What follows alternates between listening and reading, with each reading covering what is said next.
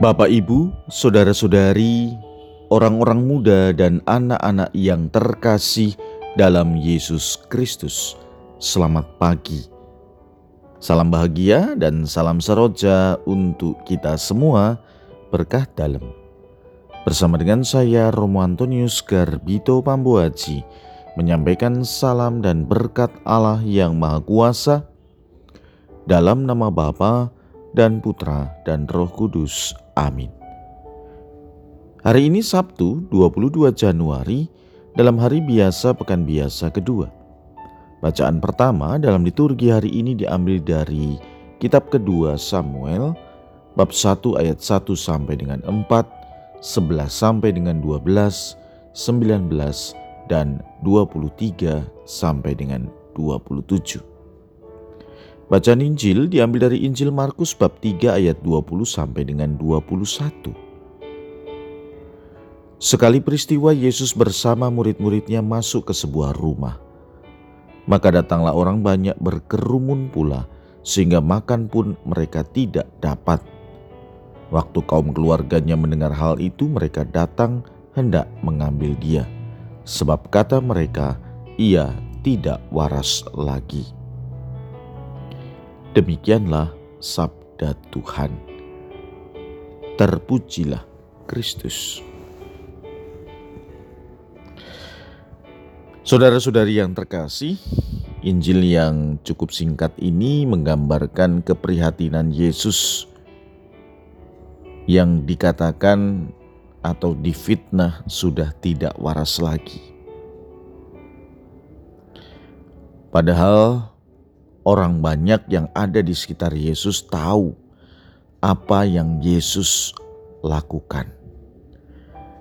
Ia memberikan pelayanan bagi banyak orang, bahkan makan pun tidak sempat.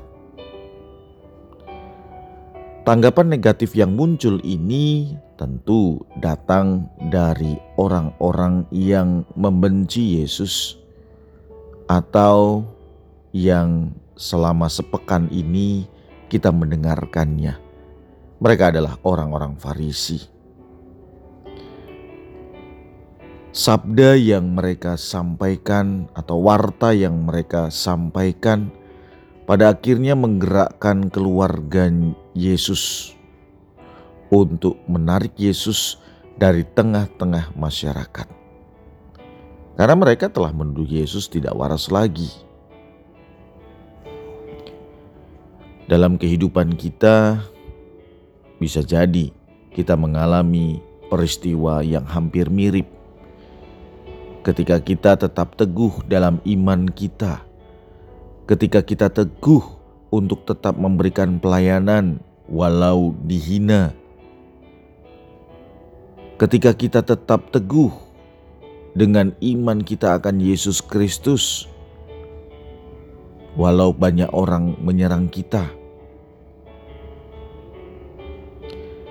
Dalam Injil, Yesus tetap tenang menghadapi hal itu. Meskipun keluarga Yesus dan orang-orang di sekitarnya gelisah, waktu kaum keluarganya mendengar hal itu, mereka datang hendak mengambil dia, sebab kata mereka ia tidak waras lagi. Demikian Injil mengatakan.